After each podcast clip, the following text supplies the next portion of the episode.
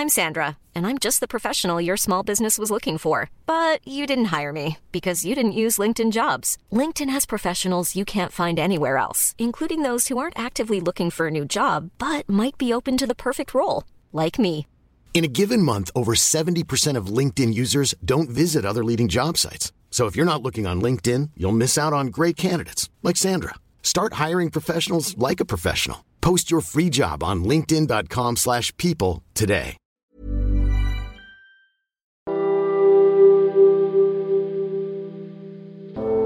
Bienvenue dans neuf mètres carrés. Mais c'est quoi ? Un espace infiniment petit. Parfois, la douche est sur le palier. On y met un lit, quand on peut un minuscule bureau. Seule satisfaction, regarder depuis sa fenêtre les toits de Paris. neuf mètres carrés, c'est le cliché, pas cliché, de l'étudiant qui galère.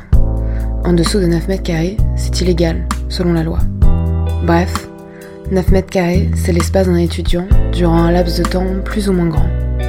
Et malgré toutes ces contraintes, se produiront des conversations, des questionnements, des peurs, des rêves qui mèneront un jour au diplôme. Alors au journal étudiant Sorbonne, on s'est dit que si on devait nous donner la parole, ce serait bien qu'on s'appelle neuf mètres carrés. Histoire de souvenirs. Dans ce podcast, notre fine équipe d'étudiants en galère se retrouve à chaque épisode pour bavarder d'un thème, d'un questionnement, d'un phénomène, et on a plein de choses à en dire. Ce bouillonnement créatif est produit par Radio Grande Contrôle.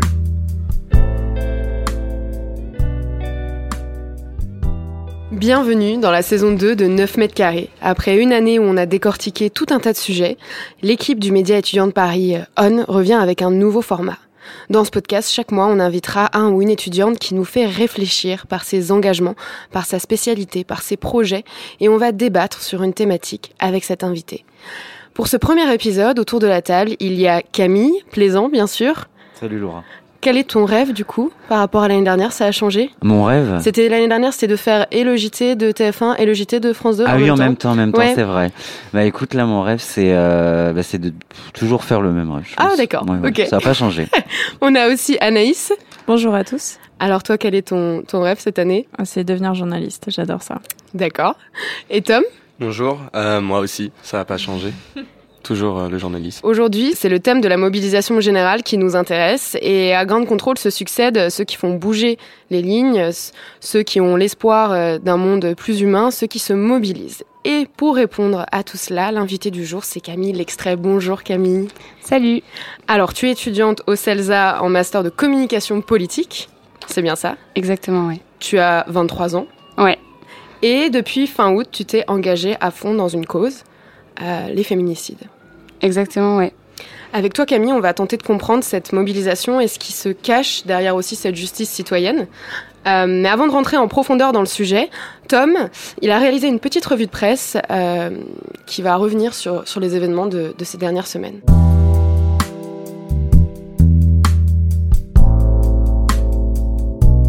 Remontons euh, le temps, tout juste deux mois plus tôt. Le trente août, plus précisément, c'est la date du début d'une action nouvelle, d'après Le Monde. Ce jour-là, quatre-vingt-dix-neuf femmes sont déjà mortes sous les coups de leur conjoint. Je ne cite pas Le Monde par hasard. En mars deux mille dix-neuf, le journal prend l'initiative de monter une task force. Alors, c'est une petite équipe d'une douzaine de journalistes qui enquêtent et décomptent les féminicides pour les documenter de façon détaillée. Alors, il faut savoir exactement quand, où et comment chaque femme est morte. C'est l'objectif de cette task force. Et surtout, qu'est-ce qui n'a pas été fait par la suite ? Ce sont ces informations, notamment, que vont transmettre euh, les colleuses à travers les rues, dans les collages. L'A F P parle de phrases choc faites pour interpeller les passants. L'article, publié le sept septembre dans Le Point, livre les portraits de ces jeunes femmes qui collent des lettres noires sur des murs blancs de la capitale. Il y a Sophia, Camille, Marguerite, Margot, ambitions différentes, parcours différents, mais comme l'explique Camille, je cite... On se retrouve entre filles pour faire un truc illégal et investir un espace, la rue, où on n'est pas forcément bien traité. Alors, ces femmes, justement, qui sont-elles ? France Inter est allée à leur rencontre, écoutez. Dans ce squat d'artistes, le sol est jonché de lettres noires sur fond blanc. Ambiance bouillonnante et recueillie. Eva Luna, vingt-deux ans, a rejoint le mouvement il y a une semaine. À chaque session, elles sont une trentaine. Pour Anouk, silhouette frêle, c'est une première et un peu une thérapie. Mon père était violent, il nous battait, ma mère et moi. Et, et quand elle voulait quitter le domicile, il, il la manipulait pour qu'elle puisse pas. Ce contexte-là, je suis en train de le revivre en plein avec tout ce qui est médiatisé en ce moment. Sortir de chez moi et faire une action, ça me fait du bien. Au fond de la pièce, Marguerite Stern, à l'initiative du projet, lave ses pinceaux de la peinture qui, en quelques mots, raconte ses histoires. Les lettres noires de ces militantes ont essaimé. Elles sont aujourd'hui placardées dans une dizaine de villes. Alors, dans Le Monde, on découvre aussi hein, ces combles d'immeubles dans le quatorzième arrondissement où elles sont une demi-douzaine à se rassembler pour préparer des affiches qu'elles iront ensuite coller sur les murs de Paris. Une journaliste de France Info est allée tendre le micro vers les passants, ceux qui découvrent par la suite ces affiches, et on réécoute leurs témoignages. Vous avez vu ce message, vous avez deviné tout de suite de quoi il s'agissait ? Oui, bien sûr, bien sûr. Et euh, le peu qu'être solidaire, je ne peux pas dire grand-chose de plus. Hein. Moi, ça m'a interpellé parce que c'est, c'est très visible et c'est peut-être quelque chose dont on ne parle pas assez, effectivement. Elle passe dans les journaux, on en parle une fois aux médias et puis, euh, et puis on passe à autre chose, en fait. Alors que là, on le voit tous les jours sur nos murs et on n'oublie pas que bah, ces femmes-là, elles... Elles, elles sont plus en vie, elles peuvent pas les voir, ces murs. Depuis le début de l'action, plusieurs militantes ont été verbalisées par la police, jusqu'à soixante-huit euros d'amende. En deux mille dix-huit, cent vingt et une femmes ont été tuées par leur conjoint ou par leur ex-compagnon. Alors, neuf septembre, ça y est, c'est devenu plus que des messages isolés dans Paris. Hein, Terra Femina explique qu'il s'agit d'un mouvement se propageant. Je cite, « À travers toute la France, les inscriptions s'alignent au fil des rues sur les murs afin d'honorer la mémoire des femmes victimes de violences. » Le Monde, toujours à la date du quatorze septembre, parle d'un essaim de collages qui s'étend de Lille à Bordeaux en passant par Grenoble et Besançon et allant jusqu'à Bruxelles. Par exemple, à Lyon, le mouvement « Collage contre les féminicides à Lyon » veut donner de la visibilité aux femmes tuées cette année. Les activistes souhaitent, je cite, « briser le silence sur le sort des femmes victimes de violences ». On peut le lire dans Lyon Capitale. L'article paru le huit octobre dernier précise que leur mouvement réclame une action forte du gouvernement Macron, dont l'une des grandes promesses de campagne était l'égalité femmes-hommes. Cette action, ce pourrait être le déblocage d'un milliard d'euros pour mettre en place un système juridique et judiciaire qui protège des femmes mourant tous les deux jours sous les coups de leurs conjoints. Mais quel regard portent les médias étrangers sur cette action ? Le journal allemand Tageszeitung a rencontré l'artiste, alors que c'est une activiste, Marguerite Stern. Et c'est dans Courrier international qu'on peut lire son interview. Les collages sont loin de laisser la presse étrangère indifférente. La médiatisation étrangère amène ces tragédies sur la scène mondiale et en font une préoccupation internationale. Les actions de ces femmes ont même traversé l'Atlantique. On en parlait dernièrement sur Radio-Canada. Écoutez. Des phrases choc, des mots crus, les prénoms de femmes assassinées, des cris d'alarme lancés dans des lieux très publics. Une campagne née d'un constat, le nombre de Françaises tuées par leurs conjoints est en hausse, plus d'une centaine depuis janvier, au moins deux par semaine. L'idée vient de cette militante de vingt-huit ans qui cherche à secouer la société française. On veut inonder les espaces publics pour rendre ça visible et que ça s'arrête. C'est notre revendication. On veut arrêter de compter nos mortes. Alors, nos mortes, justement, comment les qualifier ? Ce qui est important pour les médias, sur ce sujet en particulier, c'est le choix des mots. Comment appelle-t-on ces femmes qui pratiquent le collage ? Des activistes, des militantes, des féministes, des justicières, des criminels, des victimes, des héroïnes ? Et donc, comment appelle-t-on les crimes qu'elles dénoncent ? Des féminicides, des assassinats, des meurtres conjugaux, des crimes passionnels ? Alors, euh, féminicide ou ce que certains journaux appellent encore crime passionnel. Ça, c'est vraiment joli, crime passionnel. On dirait un vieux porno avec Julie Lescaut dedans, c'est, c'est sympa. Alors non, pas des crimes passionnels. Ici, Guillaume Meurice, pour France Inter, souligne avec humour une conséquence majeure du choix des mots. En appelant un meurtre un crime passionnel, on en oublierait presque que c'est un meurtre. Et c'est pourtant le terme qu'on a utilisé pendant des années, notamment pour une célèbre star de la chanson. Alors le chanteur, on l'a entendu, est poursuivi pour homicide volontaire. Autrement dit, il est accusé d'avoir donné la mort de manière intentionnelle. Ses défenseurs vont tenter d'obtenir une requalification des faits en crime passionnel. Il n'encourrait qu'une peine maximum de six ans de prison contre quinze aujourd'hui. C'est la thèse de la passion destructrice, un classique de la littérature, mais qui ne fait pas l'unanimité dans ce cas d'espèce. Aurélien Guillemin, Marie Laborie. C'est la seule image, furtive, du couple réuni à Vilnius. Cet été-là pourtant, comme depuis un an, Marie Frintignan et Bertrand Cantat ne se quittent plus. Alors ça, c'était en deux mille quatre sur France deux. Aujourd'hui, on appelle ça un féminicide. Le mot fait d'ailleurs débat. B F M T V préfère rappeler les origines de ce mot. Elle est la centième femme à tomber sous les coups de son compagnon. Le centième féminicide cette année. Féminicide, nom masculin, meurtre d'une ou plusieurs femmes ou filles en raison de leur condition féminine. Ce terme n'est entré qu'en deux mille quinze dans le Petit Robert. Il demeure encore absent de la plupart des autres dictionnaires, ainsi que du droit français. S'il est absent du droit français, est-ce qu'on peut parler d'un terme reconnu ?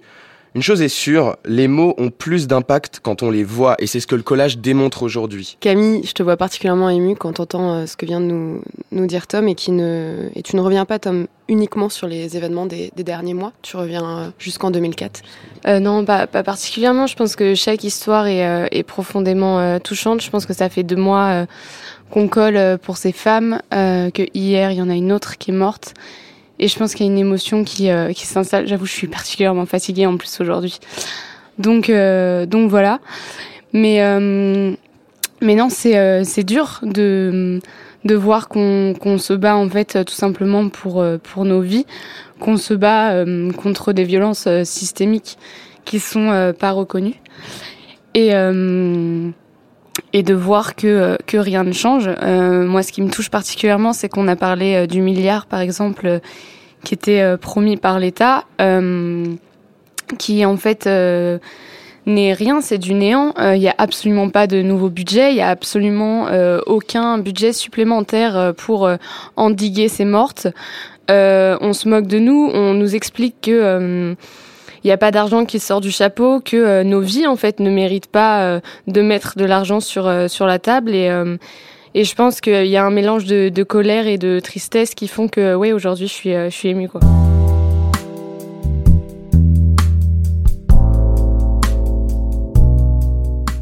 On va tout de suite justement euh, revenir sur les quelques sujets que tu viens d'aborder, notamment le Grenelle, notamment la nouvelle promesse faite par le gouvernement, en commençant euh, par euh, par le tabou des féminicides aujourd'hui en France. Donc tu le disais Tom, le traitement médiatique du féminicide, il est assez impressionnant ces, ces deux derniers mois. On a vu que euh, ça a fait la une des journaux à partir des, des toutes premières semaines de septembre. Euh, le mot féminicide, avant, il n'existait pas. J'avais l'impression dans les journaux, enfin du moins on parlait beaucoup de crimes passionnels. C'est ce que je vais essayer de montrer notamment. Et je pense aussi surtout que le terme féminicide en France, il est particulièrement tabou et c'est pour ça qu'il n'y a aucun journaux avant septembre dernier, je pense, qui, qui osait en parler. Enfin, du moins, on, on ne mettait pas un mot sur cette action, sur cet acte. Et donc, c'est pour ça que la France est et, le deuxième pays. Et alors, pourquoi, pourquoi en France, et particulièrement, euh, soi-disant, nous sommes le pays euh, liberté des, des droits de l'homme. Qu'est-ce qui fait qu'en France, on n'arrive pas à... Euh, pourquoi en France, le deuxième pays de l'Union européenne qui, où il y a le plus de féminicides. Euh, en Allemagne, il y en a eu cent quatre-vingt-neuf en deux mille dix-sept. Euh, bien sûr, il faut nuancer ces chiffres, puisque c'est toute une partie de la population, enfin du moins les pays sont euh, plus ou moins grands selon le, dans l'Union européenne. Donc pour bien redéfinir les termes, un homicide, c'est l'action de tuer un, être, un autre être humain, quel, que soit volontaire ou pas. Lorsque l'acte est intentionnel, il est généralement pardon, qualifié de meurtre, alors que le féminicide, lui, c'est un terme désignant le meurtre d'une ou plusieurs femmes en raison de sa condition féminine et de son genre. On comprend donc qu'un homicide, ça n'a rien à voir avec le féminicide. En deux mille dix-huit, il y a eu cent vingt et une femmes qui ont été tuées par, par leur conjoint et leur ex-compagnon, soit une tous les trois jours. Euh, une légère baisse comparée à deux mille dix-sept, que je vous rappelle que le nombre de féminicides en deux mille dix-sept s'établissait à cent trente. Euh, mais cela ne veut pas dire qu'il faut minimiser ce chiffre, puisque le premier, à partir du premier janvier deux mille dix-neuf, euh, dès que l'année a commencé, il y avait encore ce retour des féminicides. Aujourd'hui, on en est à cent vingt-deux féminicides depuis hier. Et c'est, c'est ce que révèle l'association Nous Toutes sur leur compte Instagram.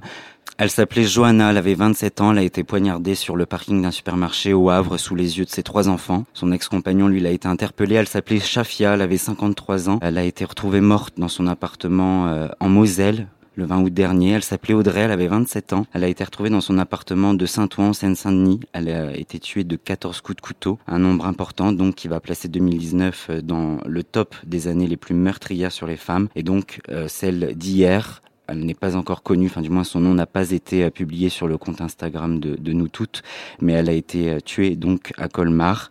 Euh, son, son compagnon l'a, l'a fait chuter du troisième étage euh, de leur immeuble. Qu'est-ce que ça t'inspire, toi, Camille, tous ces noms, toutes ces femmes qui, depuis le premier janvier deux mille dix-neuf, sont, sont tuées sur les coups de leur mari, conjoint? Déjà, euh, la, la dernière, du coup, a été défenestrée et est morte sept jours après. Donc, je pense qu'il faut revenir aussi sur euh, ces mortes qui sont des mortes euh, extrêmement violentes, euh, qui sont des, des assassinats euh, cruels. Euh, on parlait plutôt dans l'émission euh, des crimes passionnels.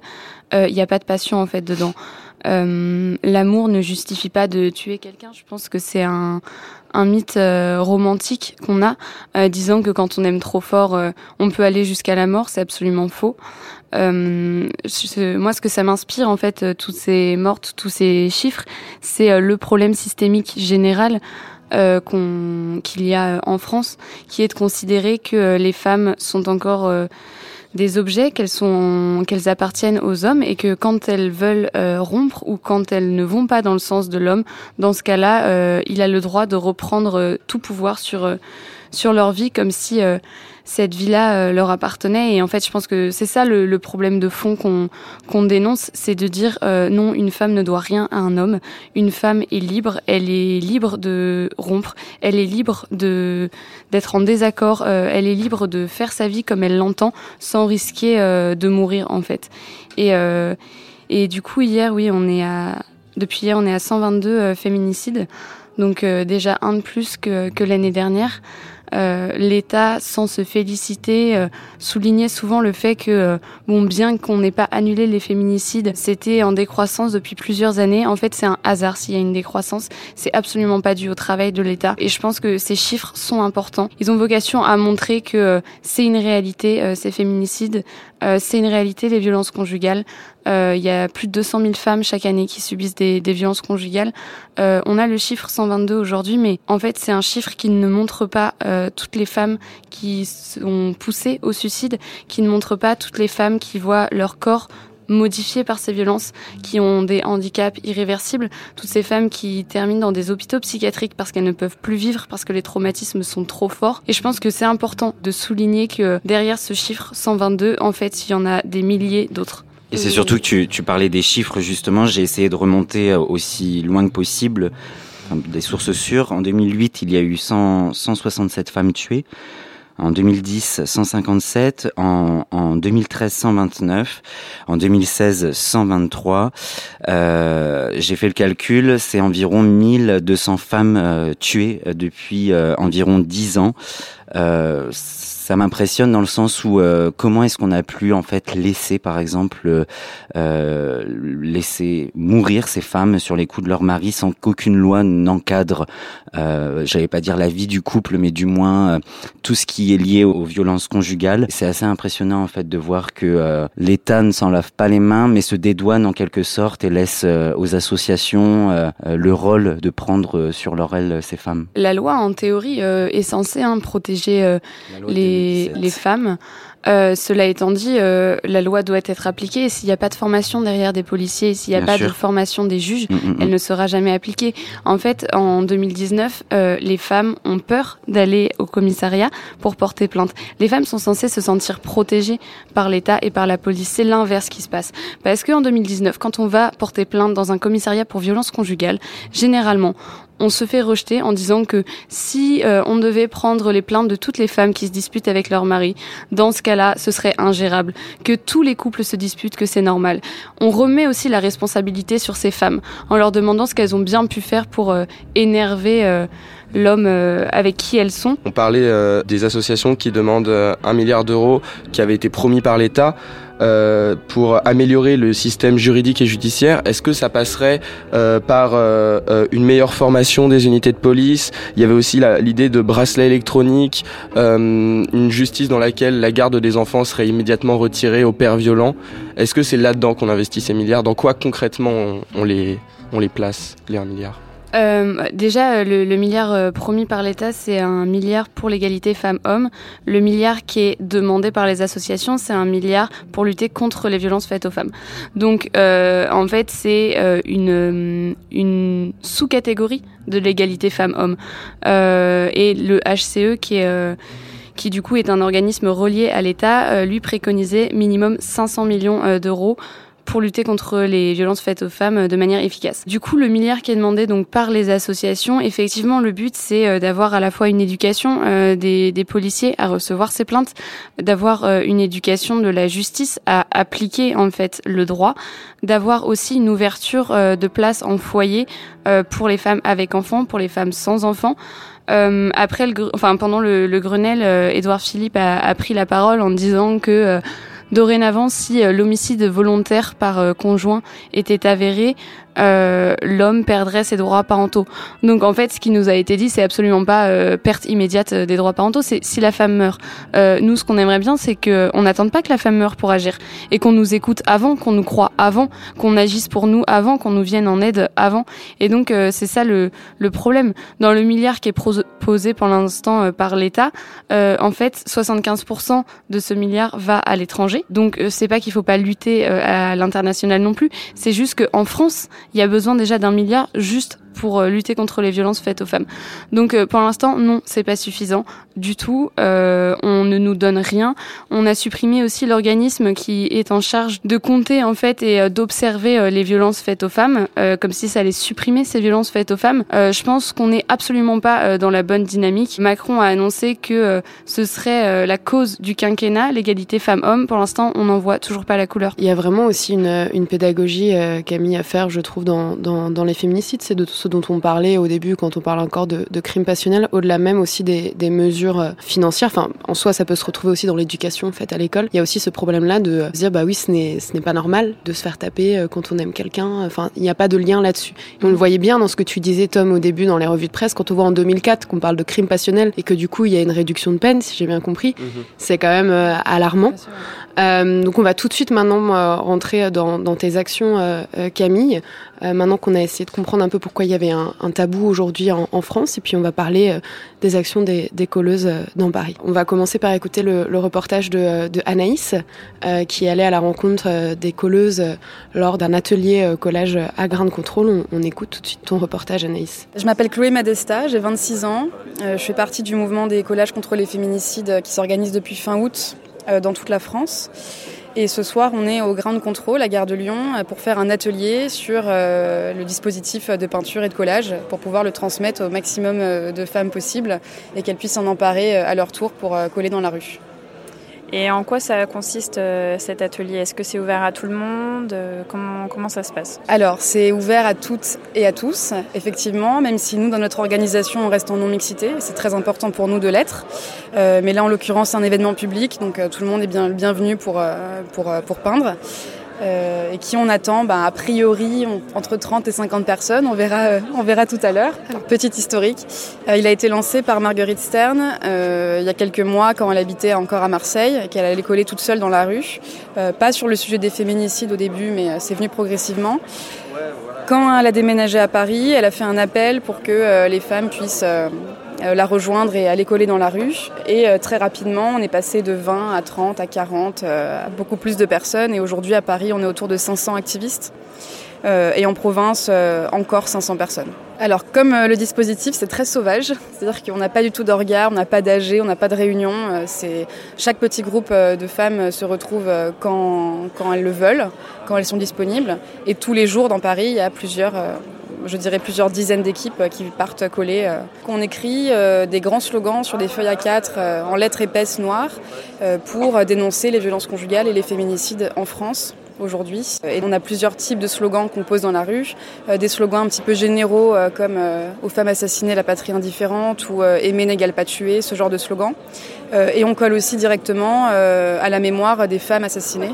Donc on raconte leur histoire en fait sur les murs. Je, je fais ça parce que je suis extrêmement en colère en fait, et je me dis que cette colère-là, je peux en faire quelque chose qui soit euh, constructif et productif, euh, et que ça sert à rien de, de la ruminer entre moi et moi-même. Euh, là au moins je fais partie de quelque chose qui est euh, entre guillemets plus grand que moi. Zone A, dix-neuvième, vingtième, onzième, dixième. Zone A. A, dix-neuvième, vingtième, onzième et dixième arrondissement, dans le coin là-bas, près de la barrière verte. Zone B, dix-septième, dix-huitième, huitième, neuvième. Bonjour, je m'appelle Cléa, j'ai vingt-six ans. Je suis là pour voir le visage des femmes qui font ça. Je trouve ça puissant et fort de voir ces mots inscrits sur les murs et que j'aimerais qu'il y en ait plus et que j'aimerais le faire. Parce que je me sens en colère et que j'ai très envie de, de repeindre les murs de ma colère partout. Voilà, c'est pour ça que je suis là. Et pourquoi tu es si en colère que ça ? Pourquoi je suis en colère ? Oui. Parce que euh, j'ai vu euh, pendant seize ans ma mère se prendre des coups, parce que euh, parce qu'au quotidien, je pense que je suis victime, comme beaucoup de femmes, du patriarcat, de la misogynie, du harcèlement de rue, des hommes qui, qui n'entendent pas un nom. Et donc, euh, je pense que voilà, ça fait vingt-six ans que, que j'endure ça et, et je me sens déjà usée, en fait. Évidemment, oui, euh, j'ai envie de coller. Euh, c'est, je pense, comme, elle, comme disait l'intervenante, c'est, c'est quelque chose qui vous donne une, une force. Parce qu'on s'approprie l'espace public. Ça, c'est une notion très importante de se sentir en sécurité. Euh, dans la rue, c'est, c'est quelque chose qui me manque personnellement. Je me sens pas forcément à l'aise. Je remarque que mon attitude change. J'ai plus de sourire, j'ai le regard fixe. Peu importe, même si je me perds, je marche droit. C'est des, c'est des choses qu'il ne faut pas vivre. Et on doit, euh, on doit se sentir bien au même titre que des hommes. Mais euh, ce qui nous semble important aujourd'hui, c'est aussi de dire que en fait, derrière ces victimes, il y a des hommes euh, qui tuent, qu'on ne nomme jamais ces hommes, qu'il y a une espèce d'amnistie euh, autour des hommes violents et, et des hommes en général, en fait. Et du coup, de pointer du doigt euh, ces hommes, il y avait déjà un slogan qui était euh, « violeur, tueur, harceleur, euh, c'est à toi d'avoir peur ». Euh, en fait, euh, ce qu'on veut dire, c'est qu'on veut que la honte change de camp, que ce ne soit pas les femmes euh, qui sont victimes de violences conjugales, qui aient peur et qui aient honte d'aller euh, porter plainte, que ce soit les hommes qui commettent ces actes-là, qui aient honte de les faire et qui les reproduisent plus, en fait. Euh, donc voilà, après, vous êtes libre sur, euh, sur les slogans. Ce que j'aimerais, du coup, c'est que euh, après, juste, on en discute tout ensemble. Voilà, ça vous va pour l'instant ? Il est un petit peu plus court, c'est plus de moyens. Ça va s'arrêter deux lettres avant. Okay. Quand t'as fini la troisième ligne, t'hésites pas à repasser dessus pour bien coller les coins. Ok, ça marche. C'est super les filles, vraiment c'est très très bien. C'est très très bien. Vas-y, donc tu t'alignes, tu mets la lettre juste en dessous de la lettre et c'est parfait. Oui. Monsieur, pardon, excusez-moi, vous êtes ? Monsieur ? Ouais. Pourquoi vous nous enlevez s'il vous plaît ? Mais vous voulez me coller où ? Là ? Ouais, mais là, c'est, c'est à qui appartient ? C'est à vous ? Non, c'est à Lidl. C'est à ? À Lidl. C'est à Lidl. Et vous travaillez pour Lidl, monsieur ? Ouais, exactement. Pour de vrai ? Ouais, pour de vrai. Emmanuel, là, tu viens de coller bah, ton premier collage, féminicide. Oui. Qu'est-ce que ça te fait ? Mon ressenti, c'est une grande émotion, honnêtement. Euh, les mains qui tremblent, pas l'envie de pleurer, mais ouais, les, les, l'émotion est vraiment là parce qu'on sent qu'on fait quelque chose d'important, qu'on est avec des gens qui vibrent avec nous. Il y a vraiment ça en fait, il y a cette atmosphère vibrante et ouais, c'est super émouvant. On croise des, des profils super différents, on croise des nanas qui ont tout leur parcours et c'est ça en fait, c'est des énergies qui sont connectées, c'est des parcours qui sont connectés et c'est euh, toute une énergie qui est mise en commun pour une cause en commun et ça c'est très très beau. Quand on entend ce reportage, il y a bien sûr encore une fois euh, beaucoup d'émotions, mais on va essayer déjà de comprendre le mouvement, pourquoi il existe, comment est-ce que vous fonctionnez, Camille, au sein de ce mouvement. Déjà, pourquoi cette action-réaction, c'est ce qu'on entend dans le reportage Anaïs. On arrive à l'atelier, on peint, et ensuite, direct, on va coller. Et on... il y a eu une présentation, une courte présentation, mais direct, on est dans l'action-réaction. Je pense que c'était important pour, pour nous toutes de reprendre le pouvoir sur cette histoire, de, de, d'avoir notre propre parole collée sur les murs, de voir nos propres mots, en fait, sur ces violences conjugales et, et sur ces meurtres, parce qu'on se réapproprie souvent nos mots quand on est une femme. On nous laisse peu nous exprimer, même sur, sur nous-mêmes. Et, et je pense que agir pour nous, c'était, c'était presque vital, en fait. Et du coup, oui, on est dans, dans une action qui est rapide. Euh, le, le but, c'est, euh, c'est d'envahir la rue. Donc, il euh, y a ce moment de peinture qui, euh, généralement, quand on le fait, est plutôt un moment de, de recueillement presque, de douleur, de tristesse, où, euh, en fait, on est confronté euh, à ces histoires, on est confronté à cette réalité, on est confronté à ces chiffres, à toutes les vies qui euh, ont été détruites aussi euh, derrière euh, ces chiffres qui peuvent paraître euh, inhumains. Et, euh, et après, le fait d'aller coller dans la rue, c'est, euh, c'est en quelque sorte une, une libération aussi. C'est redonner euh, une parole à ces femmes qu'on a assassinées, euh, c'est, c'est aussi se réapproprier un espace public. Euh, pour les femmes, euh, c'est euh, être puissante dans un espace où on nous invite à nous faire petite, à nous faire discrète, à nous faire presque euh, absente. Je pense qu'il y a, il y a cette force de l'action où, euh, où elle, les meufs, le lendemain, euh, ou même là, euh, on l'entend, euh, raconte que bah ça fait quelque chose en fait. Et, euh, et en fait, on, on se réapproprie cette rue. Et euh, il y a plein de femmes qui, qui nous ont raconté que... Euh, Bah maintenant, quand elles voient ces messages dans la rue, en fait, elles se sentent comprises, elles se sentent écoutées, euh, elles se sentent soutenues, elles sentent qu'elles sont pas seules. Et, euh, et qu'en fait, ces murs, c'est plus des murs froids et étrangers devant lesquels on passe, parce qu'une femme est juste de passage dans la rue, mais euh, c'est des murs qui, euh, qui nous appartiennent, c'est, euh, c'est des murs qui, euh, qui, qui nous écoutent, en fait, euh, et, euh, et qui relaient euh, notre message.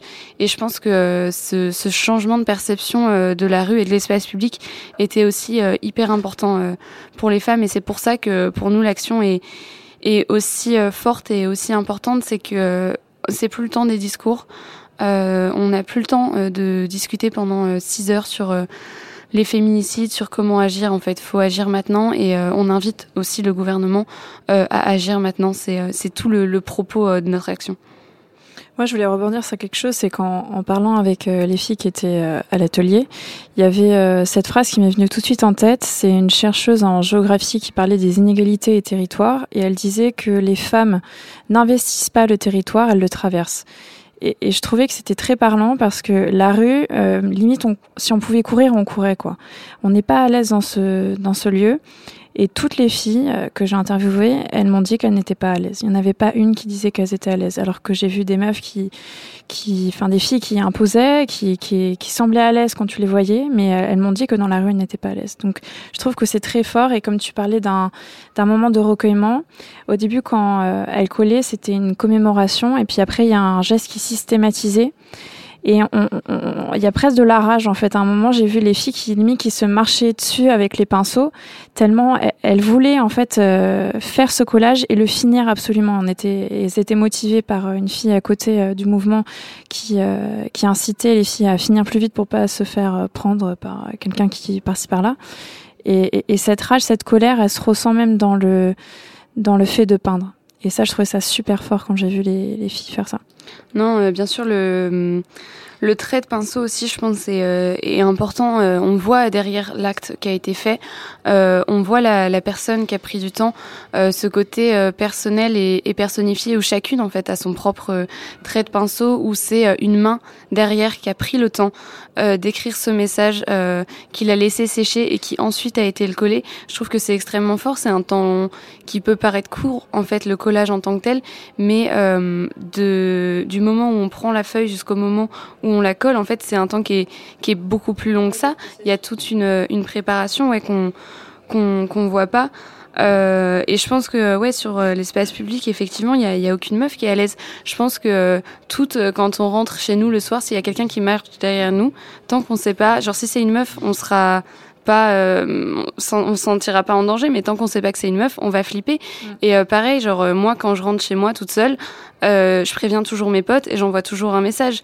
Genre enfin, mmh. Et je pense que c'est un réflexe qu'on a en tant que femme euh, qui est pas visible en fait et euh, et que on peut même pas euh, percevoir, mais que toutes les meufs euh, ont pris, et on a des réflexes à la con qu'on devrait même pas avoir.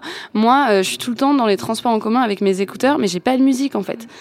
Euh, parce que juste c'est une protection par rapport aux agressions extérieures et euh, et en fait genre je coupe ma musique parce que j'ai quand même envie d'être alerte et euh, et d'entendre ce qui se passe autour de moi au cas où, et on ne devrait pas avoir à faire ça et euh, et je pense que en réinvestissant euh, cet espace, en en s'autorisant à se dire bah en fait non, j'en ai marre de subir euh, l'espace, j'en ai marre de de subir l'espace public, j'ai envie de l'investir, c'est euh, c'est vraiment une, une libération, et le fait que ce soit fait dans, dans toutes les villes de France, même des, des petits villages paumés euh, où il y a genre une meuf qui va coller toute seule, euh, par exemple à Vendôme, il euh, y a une meuf qui va coller toute seule, c'est, elle peint avec son fils et tout. Ça, ça permet en fait cette libération des, des vécus, ça permet aussi de, de réécrire sa, sa propre histoire avec ses propres mots, et, euh, et je trouve que c'est, c'est essentiel euh, dans notre mouvement. Alors euh, j'avais justement une question par rapport euh, à cette action de collage. Euh, donc on le rappelle, hein, euh, selon la loi, c'est pas quelque chose de légal. Euh, à quel moment euh, est-ce qu'on prend cette décision en fait de transgresser la loi ? Marguerite Stern, elle disait euh, euh, qu'il s'agit avant tout de faire euh, ce qui est juste.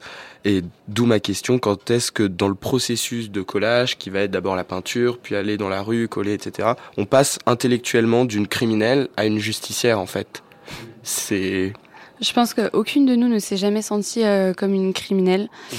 Euh, je sais pas si je me sens comme une justicière non plus. Euh, je pense qu'on n'est pas des, des héroïnes. Enfin, euh, on l'est toutes, chacune euh, à notre échelle, mais, euh, mais je pense qu'en fait... Euh, on est juste euh, une meuf de plus qui euh, subit euh, le patriarcat et, euh, et, euh, et le système qui, euh, qui nous oppresse. Euh, je pense que euh, on est légitime en fait dans, dans ce qu'on fait. C'est l'État qui nous pousse à rentrer dans cette illégalité en refusant euh, d'écouter euh, ces femmes qui meurent euh, tous les deux jours. C'est euh, l'État qui nous force en fait à reprendre n- notre liberté.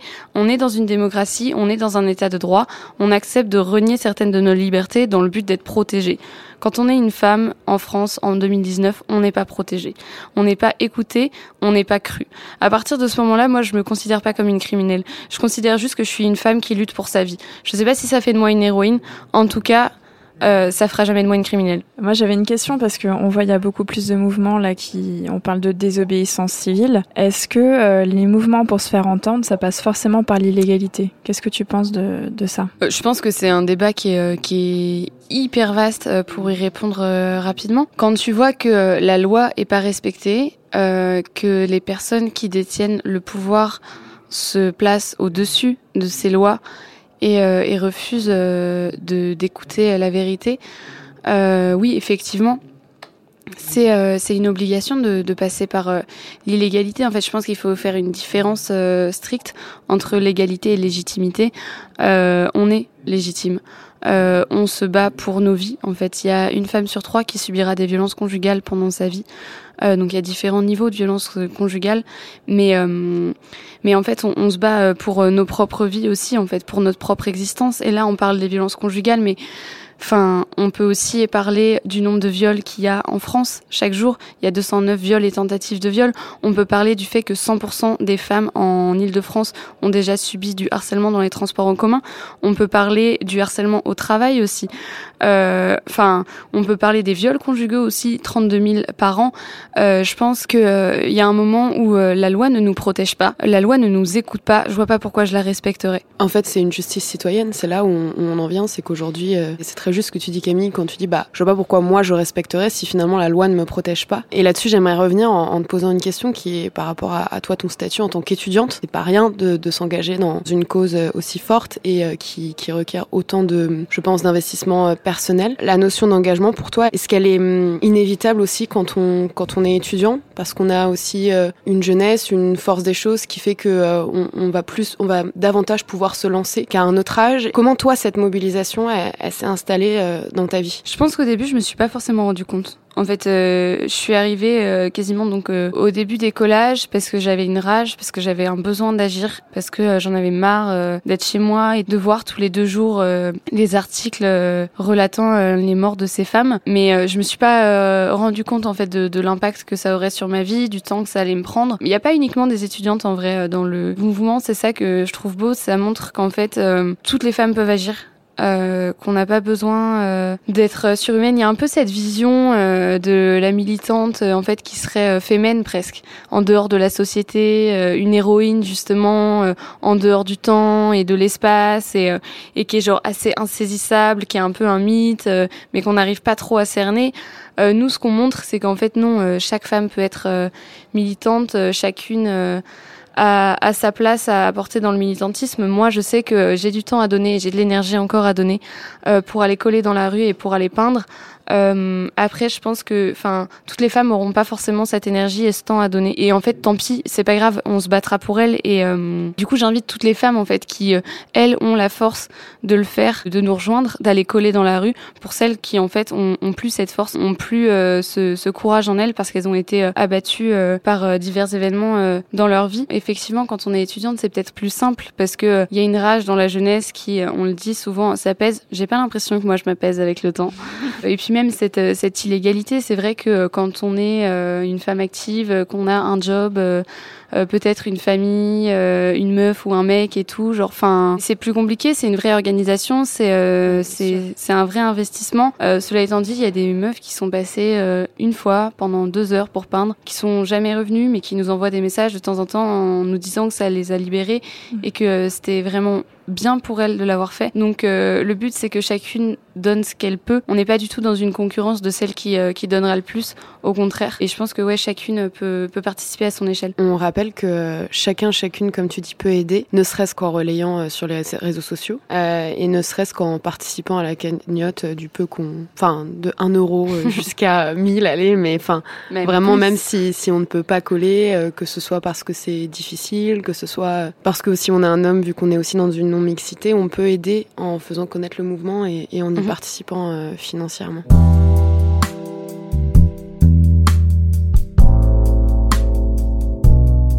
Eh ben, c'était un débat riche en émotions et euh, vraiment euh, un podcast riche. Je trouve vraiment, je vous ai écouté, j'ai pas beaucoup parlé sur la deuxième partie, et cetera, parce que je trouvais que Camille était très touchante dans ce qu'elle disait et tout, et ça m'a fait sourire ce ce, ce passage sur les écouteurs. J'ai une amie qui travaillait dans une boîte euh, au nord de Paris et qui euh, avait exactement le même comportement, et je me suis dit euh, c'est quand même assez incroyable d'en arriver là. Le sujet d'Anaïs était aussi euh, super, et euh, donc euh, un podcast nourri de questions et de débats. Euh, riche et ah, ça c'est, c'est vraiment formidable, donc euh, je fais le clap de fin, c'est ça ? Ouais.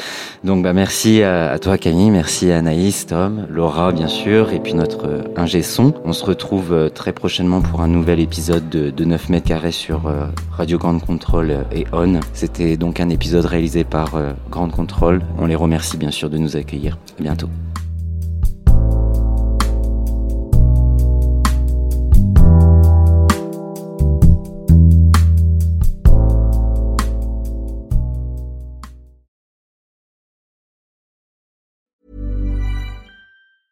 Hey, it's Danny Pellegrino from Everything Iconic. Ready to upgrade your style game without blowing your budget? Check out Quince. They've got all the good stuff, shirts and polos, activewear, and fine leather goods, all at fifty to eighty percent less than other high-end brands. And the best part? They're all about safe, ethical, and responsible manufacturing. Get that luxury vibe without the luxury price tag. Hit up quince.com slash upgrade for free shipping and three sixty-five day returns on your next order. That's quince.com slash upgrade.